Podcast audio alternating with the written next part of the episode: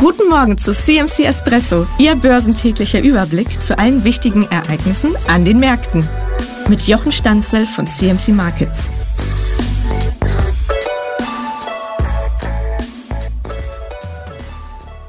Die US-Notenbank, die Federal Reserve, hat es am Mittwoch vorgemacht. Am Donnerstag folgte die Europäische Zentralbank. Beide gehen jetzt an die Seitenlinien und werden zu Beobachtern.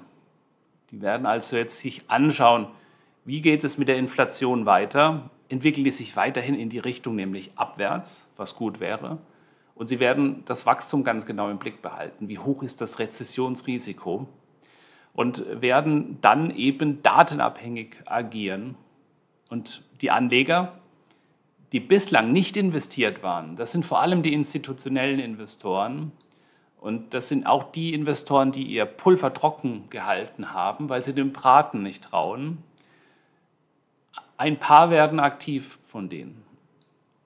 Und diese Rochade treibt den deutschen Aktienindex zumindest in die Nähe seines Rekordhochs. Jetzt stellt sich aber die Frage, wie nachhaltig kann denn das sein? Nun, wenn sich der Index ähm, hier nun volatil verhält an so einer Stelle, äh, wo ein altes Allzeithoch war, ähm, dann äh, zeigt schon, dass da einigen äh, der, den, der Braten nicht so richtig schmeckt. Normalerweise brauchen wir für so einen nachhaltigen Ausbruch nun Überzeugungskraft. Da muss sich Schwung aufbauen, der Schwung muss weitergehen, da müssen Käufer über dem Allzeithoch kommen. Dieses Kursniveau des alten Allzeithochs darf also kein Punkt sein, wo die Anleger anfangen, äh, das anzusehen als Kurs, wo man gut aussteigen kann, sondern es soll möglichst als günstiger neuer Einstiegskurs gesehen werden. Und nach einem richtigen Ausbruch sieht es noch nicht aus. Es drängt sich das ungute Gefühl auf, dass vor allem Privatanleger im Moment den Hals nicht voll genug bekommen können und deshalb kaufen, weil sie Angst haben, etwas zu verpassen. Also dieses FOMO oder Fear of Missing Out die immer noch unterinvestierten institutionellen Investoren, die haben immer noch hohe Barquoten, die sind noch nicht wirklich im Markt, nicht überzeugend im Markt. Die werden vermutlich einen echten Ausbruch im DAX abwarten wollen.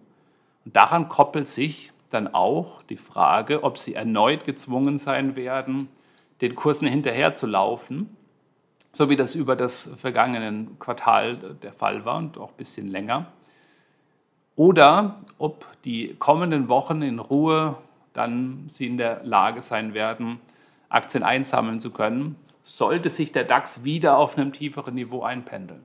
Diese Option haben Sie ja jetzt da auch ähm, das zu beobachten. Und man muss bei institutionellen Investoren immer wissen, das sind ja keine Leute, die fünf Aktien kaufen, sondern da werden Millionensummen bewegt. Die werden also, wenn sie einsteigen wollen, über Wochen Positionen aufbauen müssen. Also die ähm, haben Zeit, weil sie sich Zeit nehmen müssen. Für den Moment stehen also institutionelle Investoren, die mit dem richtig großen Geld, an der gleichen Stelle wie die Zentralbanken, nämlich an der Seitenlinie, abwartend und harrend der Dinge, die in Sachen Konjunktur, Arbeitsmarkt, Inflation in den kommenden Wochen geschehen werden. Die Hoffnung auf wirklich günstigere Kurse könnte aber enttäuscht werden, weil aus der Geldpolitik das Signal vernommen wurde, dass sie sich nicht noch stärker in den Weg stellen wird, solange, und das ist die Bedingung, die Inflationsdaten weiterhin abwärts tendieren.